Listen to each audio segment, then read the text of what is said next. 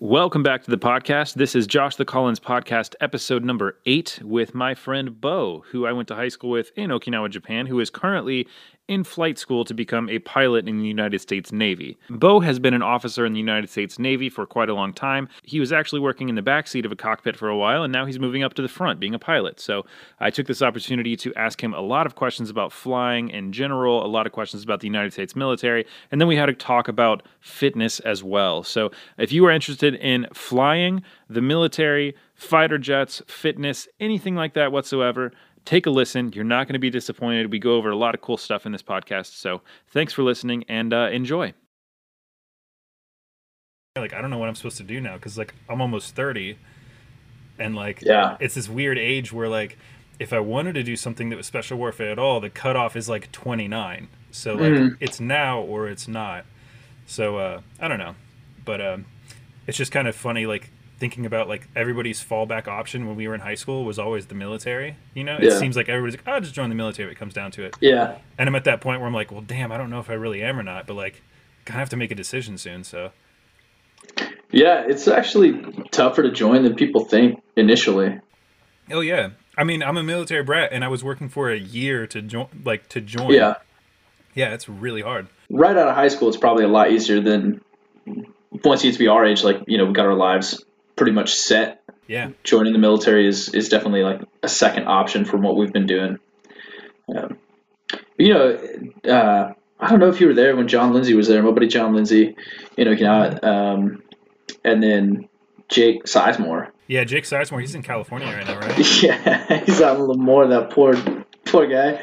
Uh, they both actually enlisted just a few years ago, I think. Yeah, I don't know. So, for people that don't know, in the military, there's two ways you can. Well, there's three technically, but there's officers and there's enlisted. You also have uh, warrant officers, which are kind of like officers, but kind of not at the same time. Uh, yeah. but uh, so officers and enlisted, you kind of have this like no fraternizing like policy across like all the branches. But I've heard that Navy's a lot more strict about fraternization. Is that true?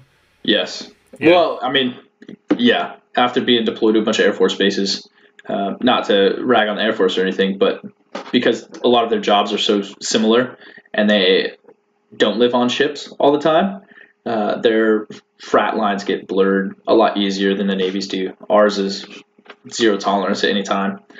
But that's just due to the nature of the Navy living on a ship when you're locked on a boat with, you know, 200 other people to 5,000 other people. You can't have a functioning warship and have those lines be blurred, whether it's between, uh, you know, just regular friendship types or actual like romantic things.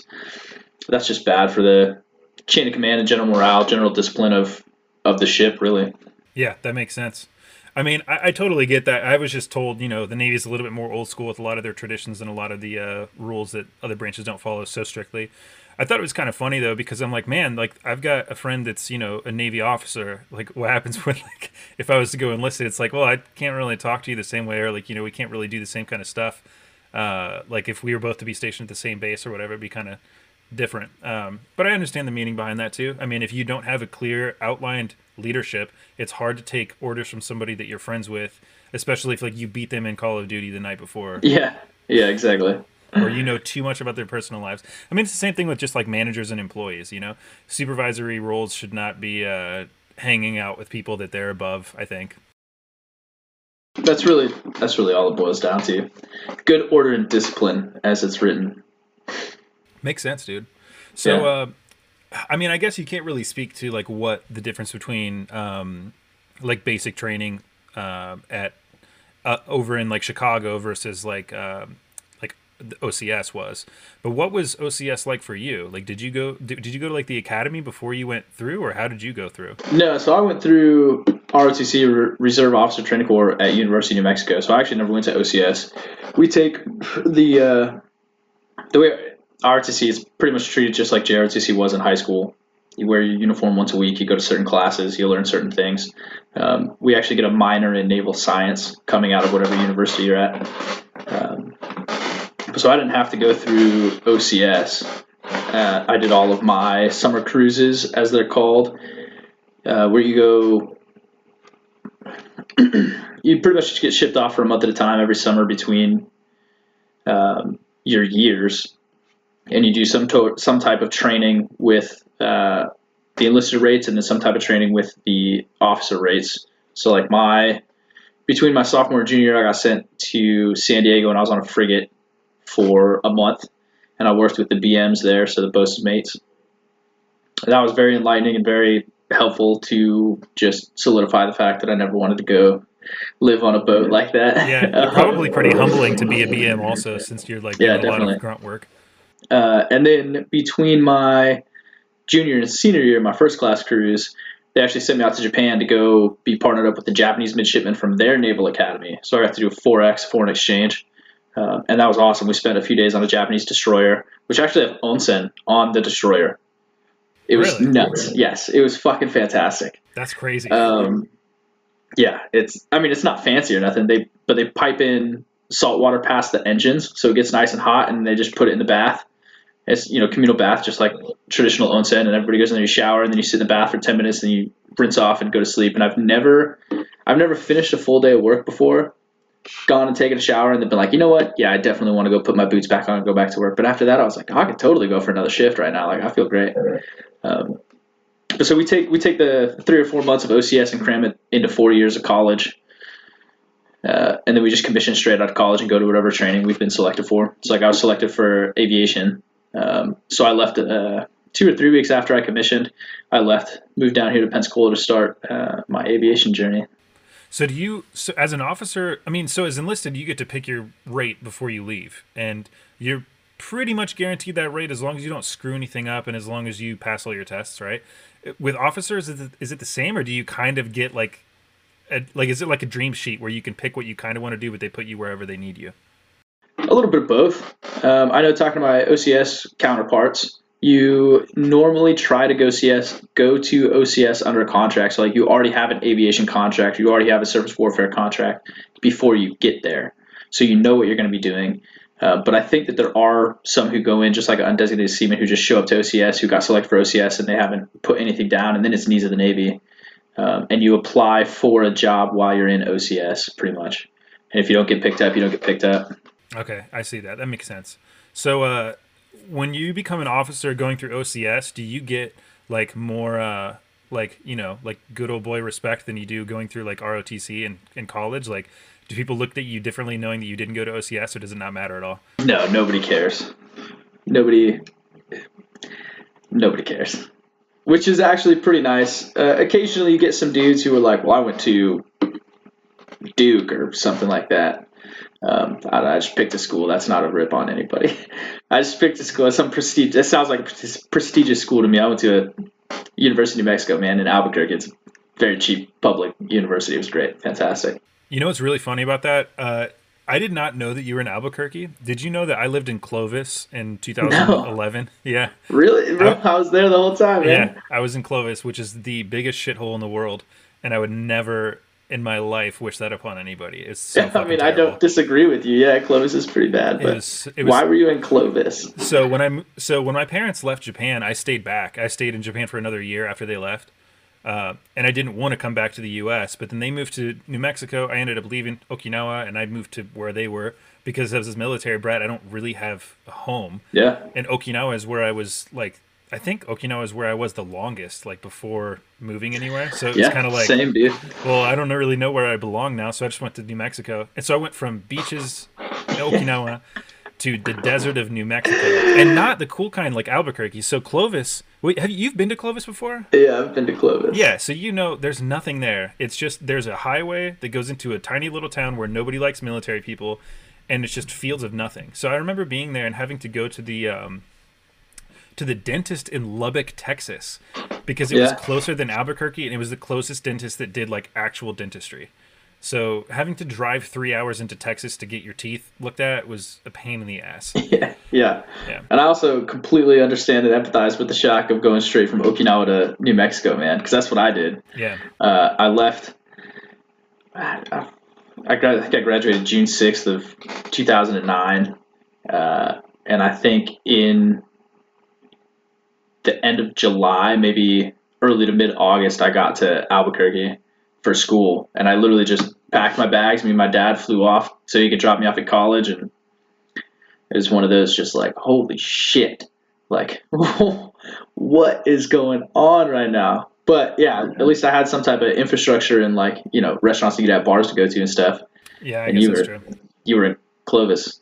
That's pretty rough. Yeah, and I lived in uh, base housing, like the base housing that was like a weird thing that was off the base.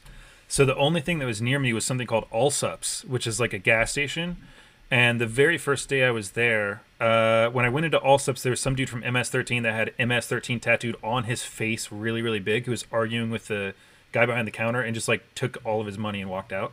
So it was very weird to go from Japan to that, especially because everyone spoke Spanish in Clovis. It was like no, very few like English conversations going around, and then you had cowboys, like real cowboys that I'd never seen before. So it was it was like a movie, man. It was very odd. Yeah, it's definitely a culture shock. Um, yeah, New Mexico is not the nicest state you could have done the transition back to America in. Um, it's definitely pretty mean. Yeah, true. I think people were way less, uh, way less like kind there than Japan. And Yeah. uh, I remember I met some people from like the area, and I had asked them like, "Hey, what do you guys do for fun?" And they're like, "Oh, we go to Hobby Lobby." And I was like, "You guys hang out at a Hobby Lobby, like, and you do crafts?" They're like, "No, we go to the parking lot of Hobby Lobby and we just hang out." And that's all they did. They just hang out at the parking lot of Hobby Lobby. It was very. I mean, I don't mean to knock anybody's hometown, but if you're from Clovis, then fuck you. No, I'm just kidding. I can't put that in Yeah. there. I But, mean, uh, we also can't talk too much shit about hanging out in parking lots, man. We used to go to Family Mart and hang out in the parking lots all the time. That's not a parking lot. That's a designated hangout area. I would, yeah, I agree. I agree. Yeah, yeah, for sure. Um, yeah, man, I, I do miss I do miss that. Uh, you know what I noticed? The funniest thing I noticed about coming back to the U.S. like are just like really minor differences between Japan and the U.S. Like most Americans can't do the Oki squat. They can't do the Asian squat where they have their feet flat and they sit down. Yeah. Almost every American that like I've showed that like they try to do that and they try to go in the balls of their feet or they just fall and they just get this weird look like how is that even physically possible but i remember Yeah. just like sitting like that and like reaching for a beer and smoking a cigarette and eating all at the same time and just like chilling Yeah. That's just good squat mobility, really. Yeah, just need to do. They just need to do more squats. Yeah, and I mean, the cool thing about that specific position is if you're hanging out in that position and then something pops off, you can just stand up immediately and you're good to go. Yeah. But people that sit down, they get you know crisscross applesauce Indian style, and that now your legs are all tingled up like a pretzel. So if something pops off, you're man, that's just like perfect situation situational awareness, you know. Yeah. no, but dude, at my age, man, I can't even do that for too long anymore. My knees, my hips, my back's all messed up.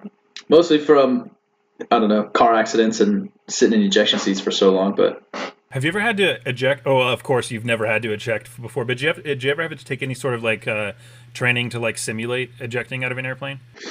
yes, but it's very, it's a very mild simulation compared to the actual physiological event of ejecting.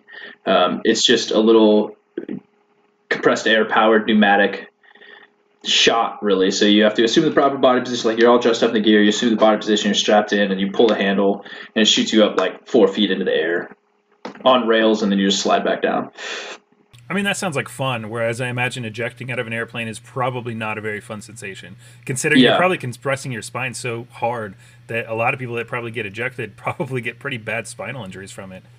yeah they actually shrink you're shorter you're anywhere from like three quarters to an inch and a half shorter uh, you're actually only allowed two ejections before you can't fly in ejection seats anymore Wow. Um, yeah, but it's it's super violent. I mean, you're sitting on on rockets, and the way the ejection seat works is that as soon as you pull the handle, um, and for like a tandem cockpit, either place, either the pilot or the backseater can pull the handle, and both seats will eject. Back seat first, obviously, then for, then front seat. Um, it's so fast and so violent that you are ejected out of the aircraft, um, separated from the seat, and then swinging under an open parachute in less than two seconds. So they actually have it timed out. Like I could probably find my NITS and see what the T6 ejection sequence is, but it's like 0.18 seconds after initiation of the handle, the back seat is halfway up the rails, uh, and the canopy's already exploded. Uh, 0.23 seconds afterwards, the front cockpit is starting to be ejected. Like half a second, the back seat is completely out and 100 feet above the aircraft, and the front seat is 50 feet above the aircraft. And all these numbers are arbitrary. I'm making them up, but that's pretty much how fast happens. So like at one second after ejection, both seats are completely out of the airplane and separated by you know a few hundred feet so that the seats don't hit each other. Uh, at a second and a half, the back seat is completely separated from the chair and hanging in your straps. The front seat's beginning to separate, and then by two seconds, both aircrew are under their parachute, you know, falling to the ground. Well, when when does the uh, like the rubber slide come out? Is that yeah, right. Actually, Man. we do have a raft. We have a giant rubber inflatable raft. Does that uh, get ejected with you? Yeah, it's part of our seat kit, our seat survival kit, SSK.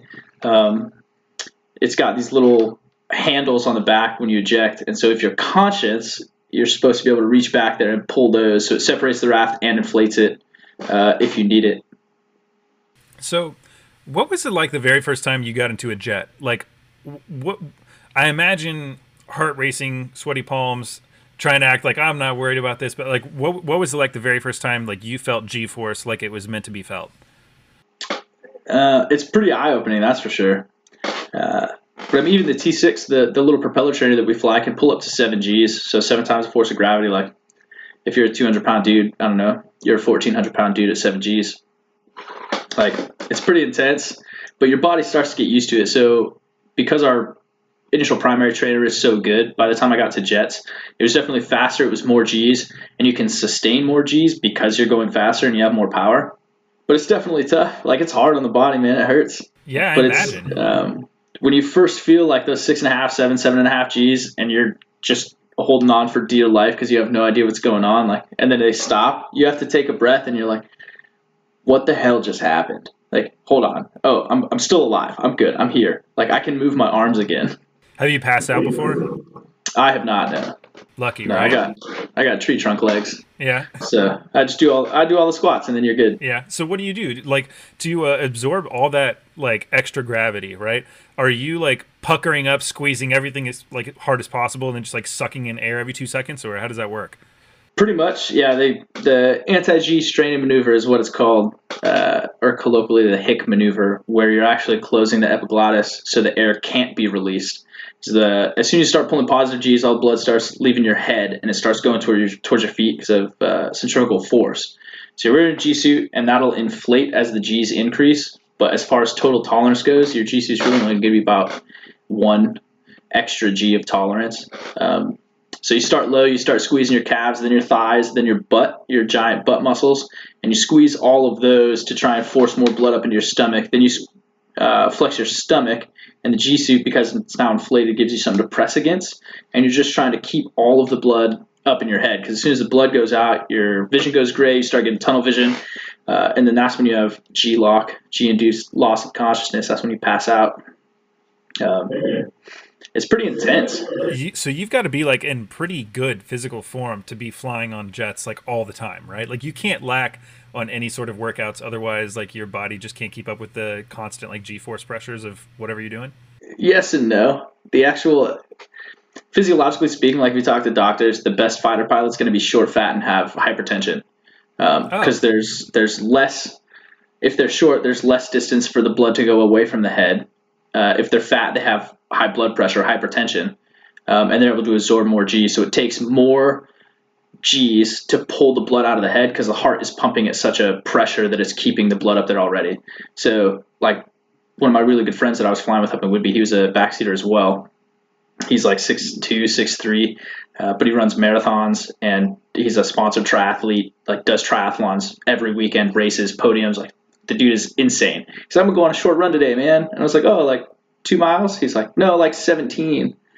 And I'm like, okay, like you're insane he actually has a lot harder time because he's in such good shape. His blood pressure is so low, his heart rate is so low, um, and he's taller that he has such a hard time holding up. Well, I should say he has such a hard time. He's a great NFO, and he, you know, he's fully capable of doing anything. But it's harder for him than somebody like me, who's a lot shorter. Like I'm only five nine, uh, and I got really thick legs, and I do a lot of weightlifting, so I'm able to flex my legs and force that uh, blood back up in my head versus him, who's a distance runner and everything. He's a lot skinnier.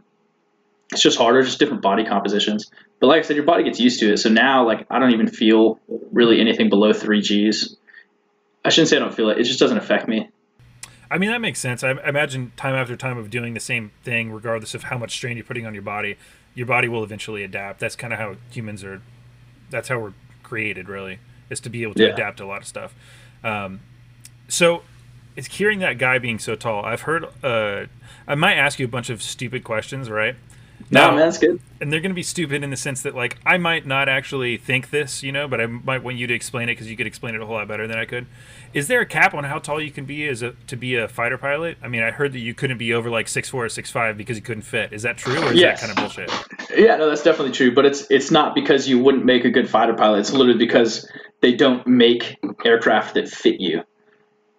I mean, it's the same with with cars. If you're a super tall dude, you can't drive a little Honda Civic. You need something bigger because you just don't fit.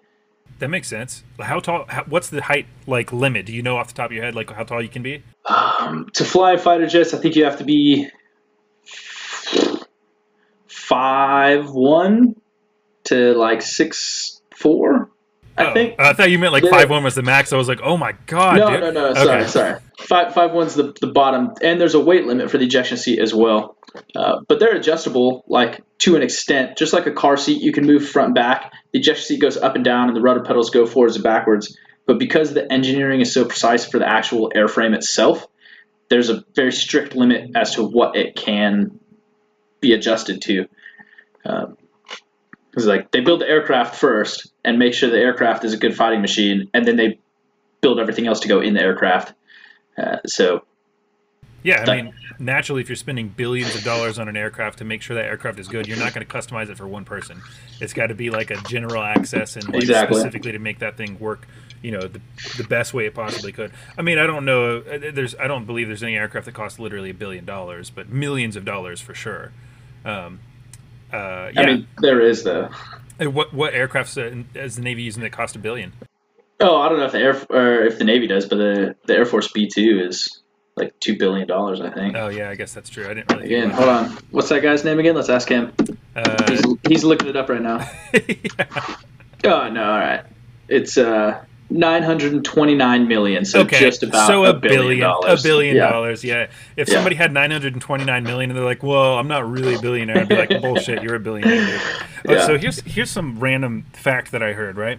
Uh, and this one's true. I actually looked it up. So a lot of people in the U.S. have a have a hard time understanding exactly how much money a billion dollars is. Have you seen what I'm going to say right now? I'm pretty sure. Yeah. yeah, no, where they talk nuts. about uh, a million dollars. If you put that into a sec into seconds, like a, a million seconds, it's like eleven days. But Mm-hmm. a billion seconds is thirty three fucking years. Yeah, yeah. That's the the comprehension for how big a billion is is not taught in most schools. Yeah, and even then, like I, I think people just think thousand and a million. The difference between thousands and millions is a lot, but also kind of negligible when you're talking about money. You know, if Yep. somebody has five hundred thousand dollars and somebody has a million dollars, they're both very well off. But like five hundred thousand dollars is not. I mean, it's double. Uh, it's half of what a million is, but it's not really that much different. But a million and a billion is a big fucking difference. Yeah, I mean, a, a billion is literally a thousand millions, and I think people Yeah. have a hard time like comprehending that sometimes. So, uh, I mean, not to get too political at all, because I, I'm very libertarian, so I really hate everybody. Basically, is what yeah. that means. Fair enough. Uh, yeah, But uh, not to get too much into that, but uh, that's why anytime somebody like says like, "Man, well, that person's a billionaire. They earn the money themselves. They shouldn't have to pay anything higher." I'm like, "Bitch, do you have any idea how much Yeah, a billion they- dollars is?" no, they just don't. That's that's really all it is. They just don't. Yeah, and I mean, especially when you talk about guys that have billions of dollars and they've got millions and millions in offshore accounts and they pay zero dollars in taxes, just Yeah. loopholes. That just kind of like, man, I paid more m- money in taxes and I didn't have a job for half the year because of coronavirus. Yeah, exactly. Yeah, I don't think that any billionaires should be paying less taxes than like our teachers and nurses. Man, that's just it's just kind of fucked. Yeah, for sure. And that's not to say that it's bad on them. They found the loopholes and they have the power and the money to employ people to use those loopholes so they don't have to pay the taxes. It's just one a giant dick move, Yeah, and two, all the more reason for us to audit the IRS and you know close some of those loopholes. yeah, absolutely. And then when you do that, it ends up hurting a lot of small people too. You know, like. Uh, small businesses getting hit with a lot of stuff. I mean, I've worked for small businesses almost my entire life. Like I've worked for very few big corporations. um, and just seeing like tax changes and seeing how crazy hard it affects small businesses. Mm-hmm. It sucks, especially during this coronavirus time. Like you see a lot of big businesses shutting down, but majority of small businesses that just got killed because Yeah. they can't afford to bleed and hemorrhage money for six months Yep. straight. Whereas like Apple, Sony, Walmart, all these big locations, they can bleed money for a long time. I mean, they're going to close a lot of locations. A lot of people are going to be out of jobs, but they're going to be the only provider for that service in that area because now the little guy is completely out of the way. Yeah. So, I mean, my biggest worry for this whole Corona thing is not whether we're going to bounce back. It's it's how many small businesses are going to exist when we bounce back. I know a lot of people have opened up opportunities for themselves in this time, like I have, but I just don't want everything to be a gigantic Walmart parking lot. Yeah, agreed. Like I still try and support local businesses as much as I can. Like when we go back from deployment in April, um, you know, right at the beginning of the lockdown, nobody was. You couldn't go out to eat anywhere. You know, I had to stay in my house for two weeks once I got home before I could even do anything. So I was getting um, a lot of delivery food from all the places that I had missed. For, uh, you know, from being in the Middle East for ten months. Uh, so I got delivery pizza. That was one of the first things I got from Village Pizza. It's a little mom and pop shop there in Anacortes. Uh, pretty much any store that I had eaten at before, I got delivery from for those two weeks. And then most of them were doing curbside pickup. Uh, and I would go most of the meals when I got home because I had to eat, you know, shitty DFAC food for 10 months. I just went to town for like the, the month that I was home before I moved of eating and drinking everything that I had missed out on. So all local breweries, uh, they were allowed to deliver beer and do like curbside pickup for growlers and stuff. So that was a lot of fun. That's sick. And I was like, man, I just spent 10 months in the Middle East. I had a few extra bucks. So I always tried to leave a bigger tip for the guys that were hurting more than I was. You know, I can only imagine these people who are, especially the bars and the and the restaurants that are used to having people in there every night, uh, and not necessarily being packed. It was a small town, but having a steady source of income. Now all of a sudden, just like you said, they're hemorrhaging money because they, if they pay people to to work and even stay open and cook for delivery or curbside, they still do not have the same amount of business as they had, you know, when they were full open. Yeah, for sure. And I mean, like, I've been doing photography and videography as like my main source of income for a while. And like, just to see that alone, like, just, and my brother and his wife, they're both wedding photographers. That's what they do for full time, you know, and they make good money off of it. But then what happens is when your lifestyle is changed based on your income that you're making, and all of a sudden out of nowhere that income drops to zero, you still have bills to pay. And Mhm. now you don't have any income coming in. So like for them, they they had wedding after wedding after wedding just cancel on them, you know. And you know, I don't want to go over like what they charge for weddings, but let's just say industry standard, like somebody's charging like twenty five hundred to five thousand dollars for a wedding. If they had ten weddings cancel that were all going to be during that summer, they lost anywhere between two like twenty thousand and fifty thousand dollars like immediately, and that's you know tuition for school, that's you know their uh, mortgage, that's taking their do- their dog to the vet and everything. I mean, I was I've been lucky. Uh, I'm not gonna lie, like it hit me pretty hard. I was working on base, and my job was considered uh, uh, was considered uh, what's the word I want to use? Non-essential. No, it was considered essential originally, and then they were Nice. like, "Hey, because there's fewer people coming on base right now, because they dropped it down to like 10% of people working on base at the time." Uh, they're like, "Your job has now become non-essential because there's not enough people for you to provide security for." So, Yeah. like, it was this weird thing where they wanted me to quit because I don't know, I don't know why. It's very weird when you work for the Department of Defense. Um, like it's really hard to fire people. It's almost impossible to fire people, especially during coronavirus. Like it was a really hard thing. But I was eventually let go. Um, and then I've been applying for jobs since then. Now that was in July, and I still have not got anything. I had one job that I, I made it to the third interview. Uh, it was a video a videographer position, and I had to create a video for them. Right, so I went through phone interview, in person interview, a second kind of weird interview thing where they asked, or third kind of weird interview thing where they asked me to create a video for them. I did. I submitted it, and then they stopped talking to me. And so I popped up on the on like you know my job finding site, and I found that they just reposted that position like a couple days ago, and I'm like, oh, so I didn't get the job. That's cool that they made me wait all this time and like do all that stuff to not get it. Yeah. Uh, Classic. but it's crazy because like everybody's out of work right now, so that kind of like is why the whole military thing's creeping back up in my head again. Where I'm like, man, my parents always had a job, like yeah. even during war they still got a paycheck. So I just kind of trying to juggle this whole like you know living the military lifestyle, which is not a bad lifestyle, but it's definitely a, a difficult one. And then you know, being a civilian, I have a lot more freedom to do whatever I want. I could say whatever Mm-hmm. the fuck I want to whoever the fuck I want, whenever the fuck I want. It doesn't matter. But at the same time, uh, I don't have a job, so I'm like, Yeah. you know, you know, scrounging for change to try to pay bills sometimes. But it's it's working out. I'm lucky though, because like my parents have been able to like allow my wife and I to stay with them. Um, originally, we stayed with them because I was going to leave for the Navy, and my wife was going to stay here when I left. And then when everything was like on hold, uh, we've just kind of been here. so it's been Yeah. it's been a long time. But Yeah. uh, uh, we'll, we'll pull through eventually. Um, but yeah, enough about Yeah. me, anyways. I want to ask you some more questions, man. Yeah, go so, for it, man. Uh, so there's big Navy, and then there's like other Navy, right? Are you considered big Navy, being a like you know flying? Because that's kind of like you are, but you're also not going to be stationed on a ship doing ship stuff. Yes and yes and no. It depends. That's the best aviator answer you're ever going to get. Every time you get asked a question, like, "Well, it depends." Um, so the big Navy is what everybody in the Navy just calls the the general hierarchy of the Navy, like Chief of Naval Operations, Assistant Chief of Naval Operations. I don't even know if that's a real title, but that's what I call them. All the way down through your commanding officer of the squadron or the boat kind of thing. So when we're talking big Navy, we're talking about the Navy as a whole not specifically which jobs we have. Um, but from people on the outside looking in, the big Navy is your submarines, your boats, and your aircraft. Those are the three general warfare devices that you go into, like one of those three categories. So, like when I graduated college, like you asked earlier, depressingly, you have to volunteer for all of the positions, but you volunteer in a ranked order for what you want. Um, so, of course, I put pilot, NFO, um, special warfare, surface warfare, and then we had to put one nuclear option, either surface nuclear or submarines, since all subs are nukes. So you have to rank like your top six out of all of them. And of course, that one was last on the list was surface warfare, nuclear officer. Um, so because I have to write it down, I am volunteering myself for that position because it's on the sheet. Like you volunteer for it, man. It's number six on your sheet. If you didn't want it, it's like, well, I had to put six, and that was the sixth one. So that kind of thing. One of my buddies, he double majored in like chemistry and biology. He wanted to go to med school, and he wanted to get picked up because he was an ROTC too. He wanted to get picked up for their doctor program. He wanted the Navy to send him to medical school.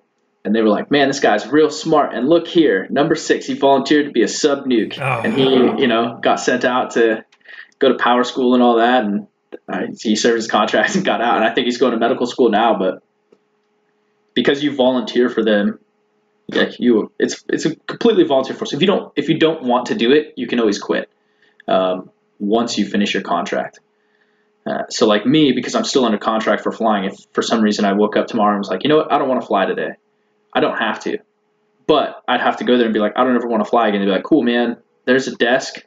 Uh, we're either going to lat transfer you to some other job that you're equally not going to like, or uh, you'll just sit at that desk and answer phones until your contract runs out. Yeah, the military's uh, the military's not really well known for being uh, understanding of other people's life situations. As far as like, I don't really like the job I'm doing, especially if they dump a bunch of money into you.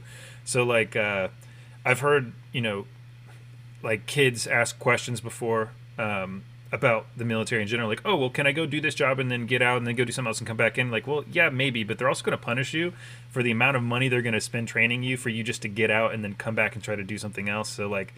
I, that kind of makes sense what you're saying. I mean, uh, I mean, then again, when I'm talking to to uh, Bo, I've never been in the military. I've just been around it my entire life, so I have a, I feel like we have the same perspective in that way, and then you have the acc- uh, the additional perspective of actually being in it. You know, swearing in, taking the oath, and everything. Um, so I don't want to make it sound like I know what the fuck I'm talking about half the time because I don't. I No, just you- I know mean- parts of it. So You're pretty spot on. Um, so, like for me, because I did actually do a lat transfer from NFO to now student naval, naval aviator and hopefully a pilot here soon. Um, you're exactly right. They're going to get their pound of flesh. So I had to sign a new contract that said I'll serve what a brand new student naval aviator serves. So even though I've been in seven and a half years now, once I get my wings, my eight years, my new contract of eight years starts. So regardless of the fact that I've already been in eight years, hopefully, you know, less than two years before I get my next set of wings. And then once I get those wings, now my new contract starts. And so it's very just like you said, once they pour a bunch of money into you, they're not they're not trying to send you off somewhere else to go do a different job. Just I'm super lucky to be picked up for what I did. They only take about five a year from all platforms on the NFO side. so all platforms that have naval flight officers on them, uh, E2s, P8s, P3s, fighter jets, E6s. They usually pick only about five a year that apply to send them back through flight school again to go be a pilot uh, and fly. So it's super competitive. I'm super lucky, but they're definitely getting their pound of flesh on me because they were like, we just dumped in, you know, we'll say $5 million to train you and send you up to go fly the Growler and be an electronic warfare officer. And now you want to switch to go do something. Um, you're going to pay us back for it. And so that's where the eight year contract comes in. But I plan on being a lifer anyways because it's tedious at times, but it's a pretty simple job when you actually boil it down. They tell me what to do, what to wear, what to fly. Like, I really don't have to think much. And then job security is pretty good as long as I don't, you know, get drunk and crash my car and kill somebody. I'm probably going to be all right. yeah, I mean, like, like I, I, in the military, you have such job security because we in America love to do war, and we're really good at it too. I mean, regardless of, of what people say about like you know like what whether we should be somewhere or not, if we go somewhere, we're going to do it better than anybody else does it, and we're going to do it way more expensive than everybody else does it because our budget for that is way higher than everybody else. So, I mean, you have that really added sense of job security because I don't think we're ever going to stop doing war. I think that's just uh, what we yeah. do. I, I think mean, it's part of human nature. Yeah, for sure. And like you know, I mean, I've got my own opinions about how that, how all that stuff should run, which is like a totally different podcast and like a very long conversation. Okay, so there's a lot of jobs in, in the military that people think is cool, right? Pilots, I feel like people think is a really cool job. Do you get people that like think your job is like the coolest job in the world often? Yeah, I mean, dude, all all said and done, there's nothing sexier than flying a fighter jet, man. Like nobody nobody doesn't like watching the Blue Angels. People see the Blue Angels fly, and even if they're like, "Damn, those things are loud," and I wish they weren't right over me, they're still watching. They're still looking up at them, like, "I wonder what that's like. I wonder what's happening. I wonder what they're doing," kind of thing. Um, yeah, I've made friends just through social media and um, the internet and just casual acquaintances that I've only met and made these good friends because of our genuine love for aviation. Um, it's pretty, it's a pretty sweet job. Even I think my job is pretty fucking cool.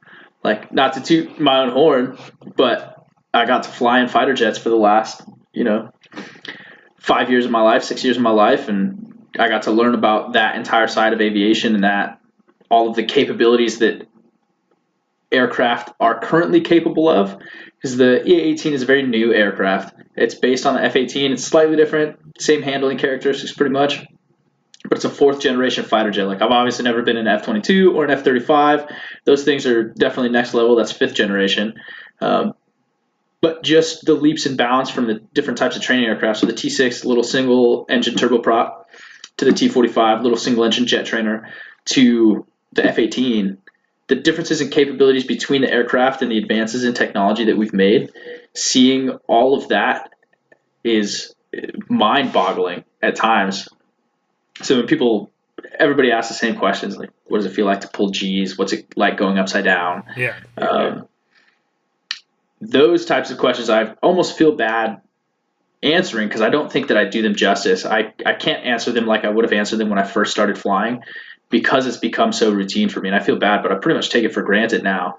Um, so the part of training that I'm in here at Whiting Field is aero, so aerobatics, which is doing loop de loops, put the plane upside down, uh, barrel rolls, aileron rolls, all those kind of things, all the cool types of things that you want to do in an airplane and you want to see the airplanes do. And so all the other students that don't have any aviation experience or any aero experience talk to me. And I have to tell them the truth. I'm like, honestly, man, it's pretty boring. It's cool, but the fun factor isn't there for me anymore because I just spent the last six years of my life in fighter jets. We went upside down all the time. Um, pulling G's is nothing new to me. I don't have that sense of awe like I did the first time going through training until you start putting two airplanes together in the sky now. Um, do BFM, basic fighting maneuvers like dogfighting. Those are the kind of flights that are really fun. You put two airplanes pulling G's, you know, pilot against pilot, plane against plane. That's when it starts to become fun for me, trying to utilize my plane and my crew to the best of my ability to win the fight and, you know, don't die pretty much. Um, so, man, for lack of a better analogy, it's like it's like a drug fix. You start out small and you're like, this is the fucking best shit ever. And then you try the next thing. So I went from from a little turboprop to a jet, and I was like, oh no, this is the best thing ever. This thing's way cooler. And then I went to an even better fighter jet, and I was like, holy shit, this is nuts. This is awesome. Got used to that, and then I went to two fighter jets. And so now two fighter jets are flying around in close proximity to each other, and the, the G's are more intense, the rules are more intense, the, the actual maneuvers that the aircraft are doing are just insane when you think about it in terms of like aerodynamic type stuff, the amount of science and technology that goes into these aircraft. So now that is where I'm at. That's what gets me going. so I guess the ne- I guess the next step is we're going to have to start a war with Russia so you can actually like have a real dogfight, right? Uh, yeah, but preferably, I'd prefer to never have to actually oh, do yeah, my yeah, job. absolutely, absolutely. I mean, you, you, prepare, you prepare in your head. It sounds like a whole lot of fun, but I imagine actually doing it would would really suck. Um, so I'm gonna ask you some stereotypical questions. I bet I bet people have just like rapid fire questions, right? Yeah, let's do it. Again, I don't know if any of this breaks OPSEC, so who knows if you can actually answer half the stuff that I'm gonna ask you too. What's the fastest? tell you. What's the fastest you've ever been in an aircraft? Mach 1.3. 1.3 times the speed of sound. How fast is that in miles per hour? So now you're getting into the science of it. It depends on your altitude, depends on the um, density altitude, depends on the aircraft, uh, and like your location above sea level, really. I think the speed of sound at sea level is like 700 miles an hour or something, but it gets less as you go up in altitude. okay. So, um, dry air at 20 degrees Celsius, speed of sound at sea level is 343 meters per second, which means absolutely nothing to me in miles per hour. Let's do that. Okay, Yeah. So, so 769 miles per hour at, uh, at sea level. As you go up in altitude, because the pressure density is less, um, the speed requires or the speed required to break the sound barrier at 20, uh, not 200,000 feet, 20,000 feet is just less, and that's based on size. So at 20,000 feet, um, speed of sound is 700 miles an hour. At 25,000 feet, it's less than seven. It's like 690 miles an hour. Um, so So you so you went like 700 miles an hour at least. Yeah. So I imagine that's a, a big rush, but then again, I feel like maybe it's not as much once you kind of get far away from stuff and you know you're going really fast. Do you still feel that like are you pulling G's when you're going that fast, or do you kind of No. not feel it after a while? I mean, I imagine like as, as you're accelerating, you do, and then once you get up to speed, it's kind of just like you're in a fucking plane, just like any other plane, right? Yeah, no, that's exactly what it is. It's actually rather anticlimactic. Oh, breaking the sound barrier is always cool. You should always do it. It's great. I'll try it. Um, I'll try it next time I'm flying. Yeah, the, the next chance you get, just take it. Uh, but in terms of what it feels like and what it looks like, uh, only to spectators on the ground. When you see air, aircraft go by, and then it's like that sound traveling behind the jet. That's the only cool part. In the jet, all you see is your Mach number tick up from 0.99 to 1.0 to 1.01, 1.02, and you're like, oh, we're going faster than the speed of sound. Like, nice. there's no audible change, there's no physical change. Yeah. The aerodynamic principles are way intense. Like Bernoulli's principles reversed above the speed of sound due to compression ratios and all the sciencey stuff. I was an Asian studies major, so I'm just repeating things, buzzwords that I've heard going through. Um, but it doesn't feel any different um, in terms of flying. So what you're saying is like when you're flying faster than the speed of sound, if you say something, it doesn't take a couple seconds for it to hit your your pilot, right? no. speed is relative. Yeah, yeah. Uh, I was yeah. talking to somebody about that one time, and they, they said something like, "Yeah, if you if you fly past the speed of sound and you'd have a conversation, you won't hear it until you slow it down." I'm like, it's, it's not Did how you give that, that guy a high five? That's Yeah. awesome. it's, it's not how that works, buddy. I've also, Uh, no, I'd have told him that's exactly how it works. you know, like there, there's surprisingly a large number of people that don't understand basic physics, and a lot of basic physics is really common sense. You know, um, like yes, I would agree. People that, that think that because you're on the Earth, there's no way it could. Like a lot of people that are flat Earthers think that the, uh, the reason that the Earth has to be flat is that if you're on Earth and it's spinning at a thousand miles an hour and you jump up, you don't move a thousand miles that way or that way. And I'm like sitting here like, yeah, but if I'm in a car going 60 miles an hour and I have a baseball and I toss it up, it doesn't shoot out the back window at Yeah, 60 exactly. miles an hour. It's it's relative to the atmosphere that you're in. The atmosphere of the car is now. I mean, that's not the that's not the correct terminology, but I mean, No, but that's exactly how it works. yeah, that's exactly how it works. The same thing with the airplane. But I've had I've heard people like say some very weird stuff, especially when it comes to like aviation, because very few people actually know from experiencing it. So a lot of people are just like basing it off of you know whatever. So here, now that I brought up flat Earth theory, here's a question for you: I Have, love it. Have you it. seen the curvature of the Earth with how high have you flown? Yes. Yeah, so it's not flat. Are you positive about that? Yeah, probably. Okay, Yeah.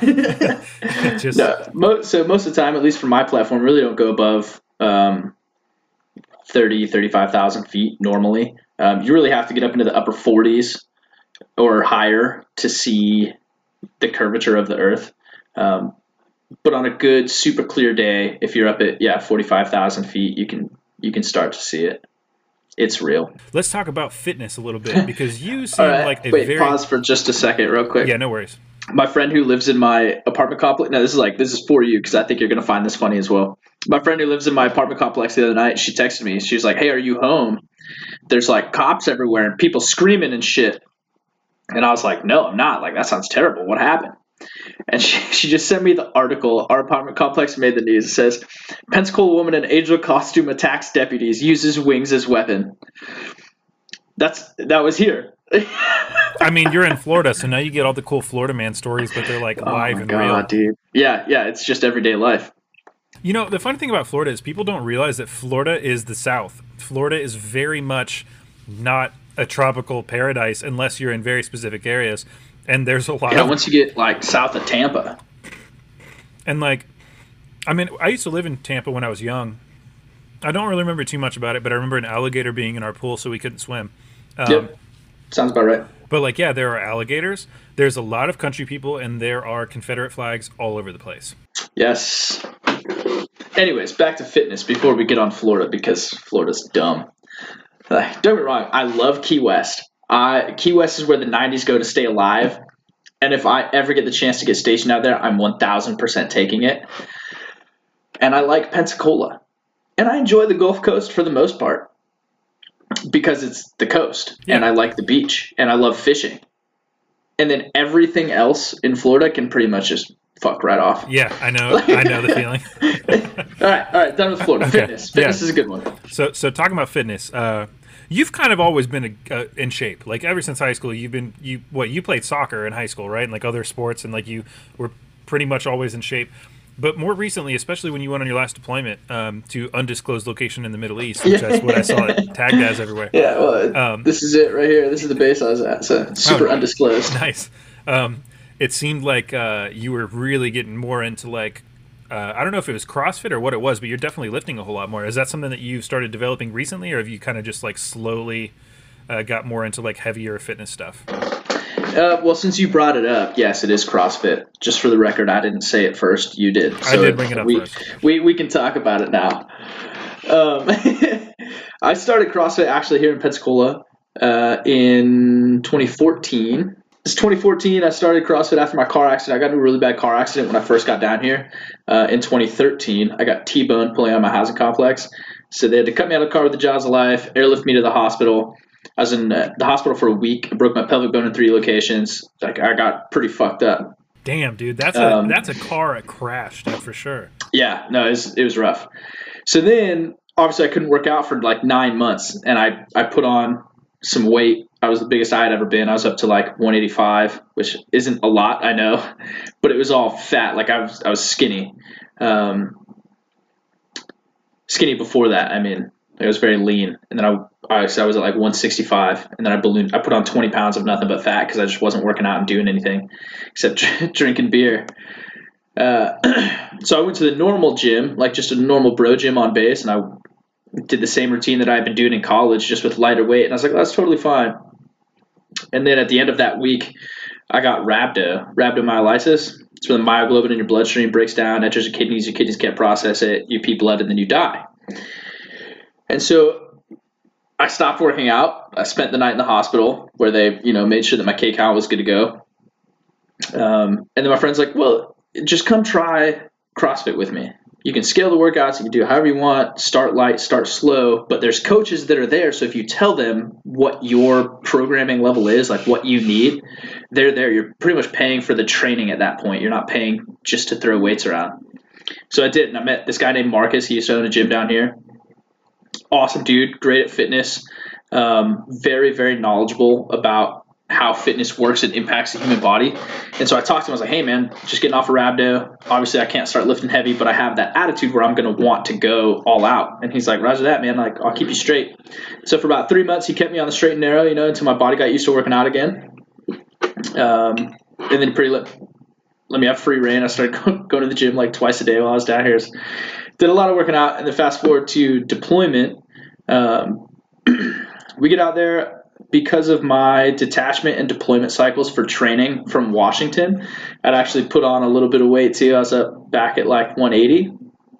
That's because Pacific Northwest beer and food is fucking fantastic, man. Oh yeah, absolutely. And they're all super heavy, like, uh, and then just being gone every other month for a month at a time pretty much was our training schedule. I think the longest once I joined VAQ 134, the longest that I had back home consecutively was like five weeks between my next detachment, and we'd be gone for three or four weeks at a time on det. And you're working 12, 14 hours a day on det.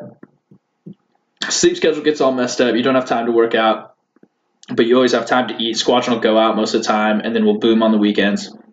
So I put on some weight, and then when I got on deployment, I was like, I'm not drinking. I'm only going to eat healthy. I'm going to start working out again on routine. So I did the same thing. I spent the first month, uh, two months really on deployment, getting back into a workout routine. Um, I lost 15 pounds in the first month that I was out there, mostly because I wasn't drinking. Uh, and then once my body got used to working out again, we started getting into a schedule on deployment and I could start an actual routine. And yeah, dude, I got heavy into it again. I started coaching out there at CrossFit Undisclosed. Um, because I was coaching down here initially, and the the crew that worked at the or that worked out at the gym was fantastic. Like all those guys were all out there being deployed. We're all you know living the deed life and and hating it and loving it at the same time. So I made some of the best friends that I have in the world. We were all of the same mentality for working out. Um, I'd go to work for you know five hours a day, six hours a day, just because when you're not flying, there's not much to do out there. You're there to do the mission, and once the mission's complete, you're like, okay, uh, guess we'll do it again tomorrow. So I had all this free time, and I started getting into working out.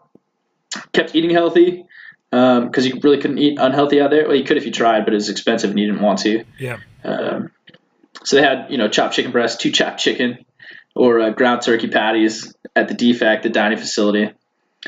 Uh, but then a whole slew of vegetables. So I pretty much treated like a pescatarian. I had probably 75, 85% of my diet for 10 months was vegetables. Wow. Because there just wasn't any delicious meat to eat. It was dry chicken or top chopped turkey. But same thing, the people that I was working out with were very knowledgeable. They taught me a lot. Some of them were regional competitors for the CrossFit um, games. And then we're all just out there doing jobs. So anytime we weren't doing our job, we were at the gym or asleep because there's really not much else to do out there. So I was able to get back into really great shape. Yeah, I started doing Olympic lifting. One of the guys out there was a power lifter, so I started working out with him. He was a C 130 pilot in the Air Force. He has like a 550 back squat. This dude's fucking an animal. It's absurd. I hit 315, three, I think I hit 325 once, and I was like, that's amazing. I'm the greatest person in the world. Yeah. And he's like, I'll just rep out 550 for three. I was like, you dick. That's crazy. Um, yeah, I don't know if I really answered your question, but no, no, you did. You did. that's sure. my story. Yeah, you did for sure. What I appreciate about the CrossFit community um, is that obviously you have to go get certified to be a level one trainer, but to be a level one trainer really doesn't take much. You take uh, a two day course and you learn the basic mechanics of gymnastics, Olympic lifting, cardio, like intensive cardio type training. You just learn the basics and your basics is like cues. Your what cues you're looking for to help fix somebody who is just starting, or you know, if they do an early pull on a lift, or if they aren't going all the way down on their squats. Like that's really all you're looking for as a level one trainer. But any CrossFit gym that I've been to or dropped in at, um, either the head coach or some of the other coach or participants will have some better knowledge of Olympic lifting or cardio training. Like I dropped into one gym and um, the head coach was like a marathon runner. And it was his gym, and he was like, "Oh yeah, I just run marathons all the time. So like, I don't really lift heavy, but this is Joe. I don't remember his name, but he's like, this is Joe. He's you know USA weightlifting level twelve coach.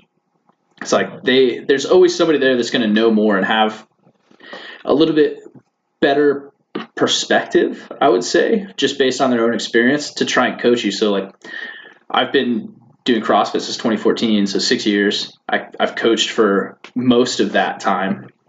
Um, but I never go into somewhere, and hopefully nobody ever goes into a gym just thinking they're hot shit because there's always going to be somebody in there that knows more than you and that can lift more than you. So even today, we're just doing um, a regular push press. It's like over the head kind of press.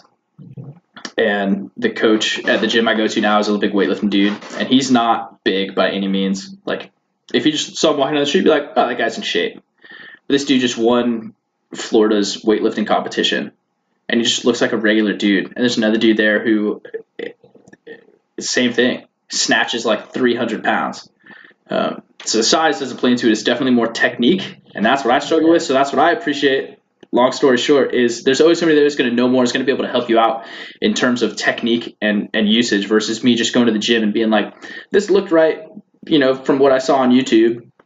Um, and you can hurt yourself too. Like, like yeah. I've hurt myself a lot trying to figure out what to do without really knowing what I was doing the right way. And especially when you're dealing with heavy weights, like, I mean, I felt like I was just at a size where like I wanted to lift heavy because I mean, at, at six foot right now, I think I was I'm like two twelve, right? So like at six foot, two hundred twelve pounds, I'm not small, you know, like I'm not I'm not huge at all, but I'm not a small guy. So I was just like, man, that I, I kind of want to get bigger. I want to be a larger guy since I'm like I'm at this kind of like body type. I'll, I'll keep going with that. And once you fuck around with heavy weights and you hurt yourself, I think a lot of people don't realize when you hurt yourself weightlifting, a lot of the times it doesn't show until the day after.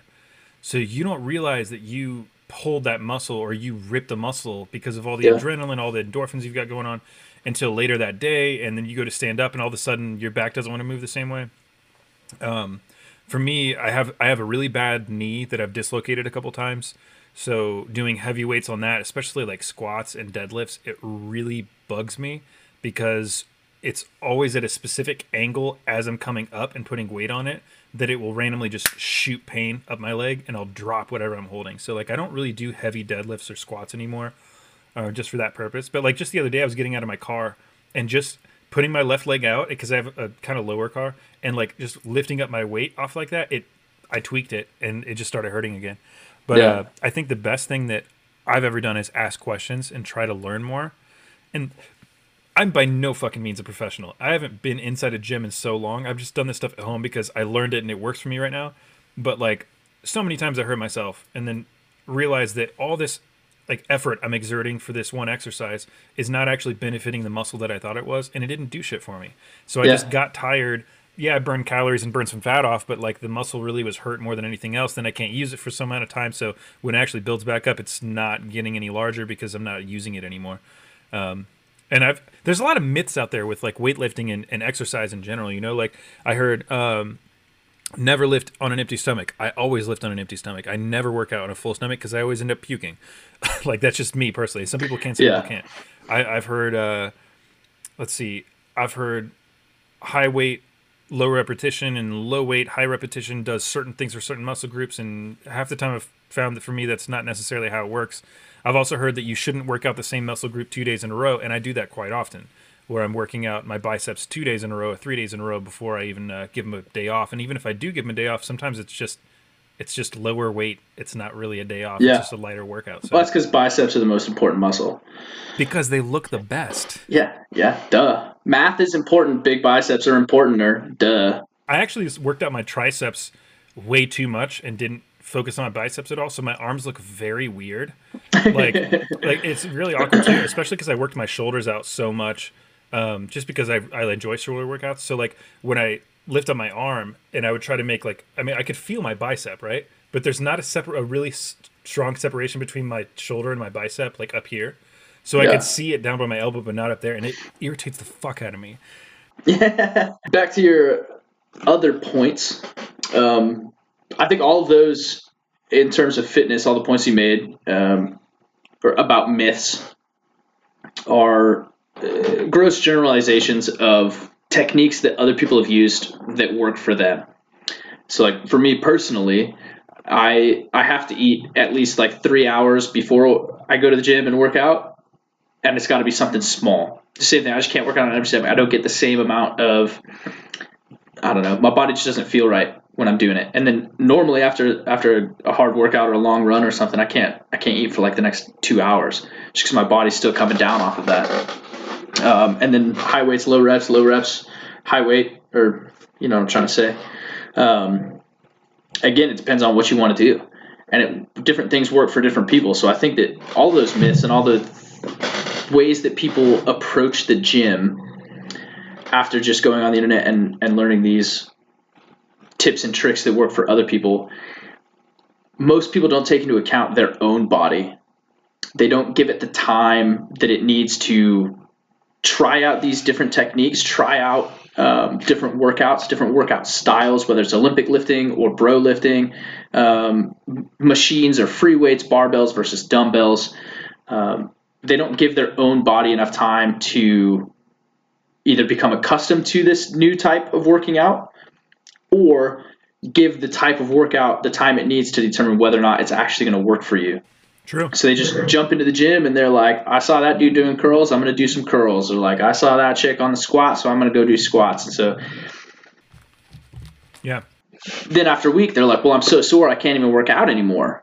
And so, well, yeah, man, you just jumped right into it. You didn't, you didn't think about it at all. You didn't take an approach plan. So just like anything else you do in life, if you're going to take care of your body and, and use your body to the maximum extent possible, you need to plan it out and you need to work for it, and it's not going to happen overnight. Absolutely.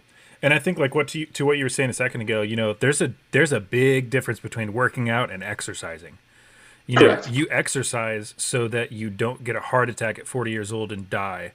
You work out because you want to try to look better. And I mean like I mean let's be honest, you know, like when has being an Olympic level weightlifter ever really helped somebody outside of lifting weights? You know, like nobody's ever lifted yeah. up a car off of a burning body because of that. It's really just like, yeah, you're in really good health, but you could also get hit by a bus tomorrow. Like it's not going to stop you from, from anything. So I think a lot of it has to come to come with a passion of wanting to do something that's really difficult. Not a lot mm-hmm. of people do it. You also feel I mean, you get some instant gratification. You get some long term gratification. You get instant gratification when you're done with a workout because the feeling after like a really good workout is way different than any other feeling. It's like I can compare it to skateboarding. It's almost like trying to land a trick for so long, but then at the end of every workout session, you finally land that trick and you're like, all right, this is cool.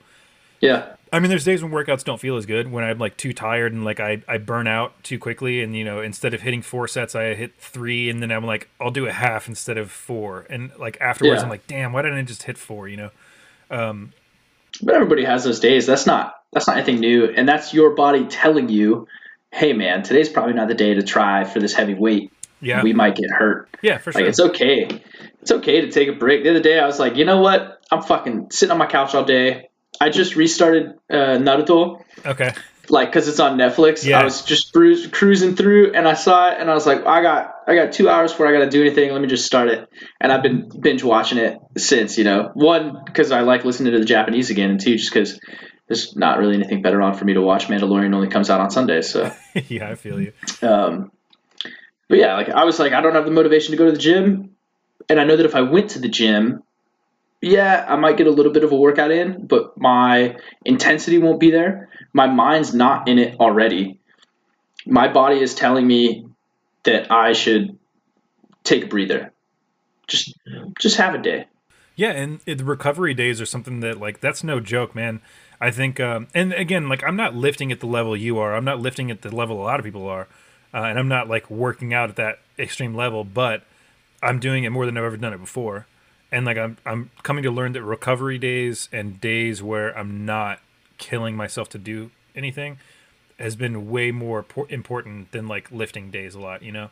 Um, especially for having like joint problems, right? Like I, when I first started running last year, I don't know if you've, I, am sure you probably never run into this before, but I used to get bruises on the top of my feet when I would run. And it wasn't, oh, yeah, I've never had that. It was not from my shoes. What was happening is I, because I was so heavy and I hadn't run in so long, I was breaking, I was like ripping tendons in my foot just Holy from shit. the pressure of it. So it was actually like fluid from like my tendons and shit. Uh, that was causing like bruises on the top of my feet. And I was so confused because I'm like, it doesn't feel like a bruise and I'm very confused about why this is happening. But uh, yeah, I'll get that every now and then if I like go like way too hard, and I think it's just like coming to terms with the fact that I'm not a kid anymore. I can't skate down a 20 stair, bounce back up like I used to. Yeah. And I'm only I'm not I'm not 30 yet. I'm I'm creeping up on it. I'm I still feel young, but I think you know. In today's world, especially with fast food and social networking uh, sites and everything like that, like we can throw trash into our body way faster and way easier than ever before and I think we're just now coming to realize the long term effects and even short term effects of what that can do to somebody. Mm-hmm. You know, like if you wanted to eat fast food in the in the seventies, it was like a treat to go out and eat fast food. Whereas now, it's like the staple of most people's um, yeah, uh, like food pyramid. Like they have yeah. they have Taco Bell at the top, followed by Wendy's, Burger King, everything. I mean, else. I mean, true that because Taco Bell's great for sure. Yeah. And like yeah. I still eat, I still eat food like that all the time. Like I'm not gonna lie, I I definitely might go get Taco Bell after this. I'm gonna have my wife drive maybe if she's still awake. I don't know. Yeah. all right, man. We've done three hours already. Yeah. um, and this is one we're definitely gonna have to chop up because like we talked about some things that were you know a, a little too doxing of some people about where they live and what they do, and uh, other topics that I feel like I don't know enough about to really speak on, like at a professional level. yeah, fair enough. Uh, but we should definitely do this again, man. I think next time if you're down, I'm down. Like we should yeah. we should pick like a single well, topic. I was just about to say we should pick like one or two topics and try to stick to those, man. I mean, we were all over the board today, but it's fucking it was a good conversation. Yeah, it was good catching up. Absolutely, man. Well, it's, it's really good talking to you, dude. Just let me know when you get free time again. We'll do it again sometime. I'm looking to get yeah. like some regular people on too. So, by the way, before I let you go, I've let everybody do this so far. Um, I don't know if you want to do it or not because you are in the military, and I don't know how that whole thing works. But um, you know, I've had clothing designers put up their fashion website. I've had some people put up their Instagrams. I've had people put up this or that. Do you have anything you want to plug, like anything you're doing besides military stuff, or you just want to leave it as your name is Bo and that's it? Nah, man. World, world peace and equality for everybody, man. Okay, cool. That's all I got to say. I figured it would be something cool like that. And that's the end of the podcast. Thanks for sticking around for the whole thing. If you want to listen to more podcasts, don't forget I'm on all podcasting platforms. So, Josh the Collins podcast on Apple, Google, Spotify, anywhere you get podcasts, I'm on there right now.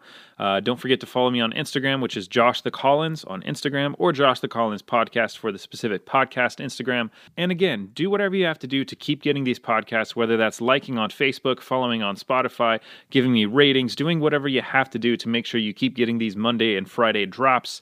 Uh, no podcast should go unlistened to. Every guest on here is awesome. So thanks for listening and have a good day.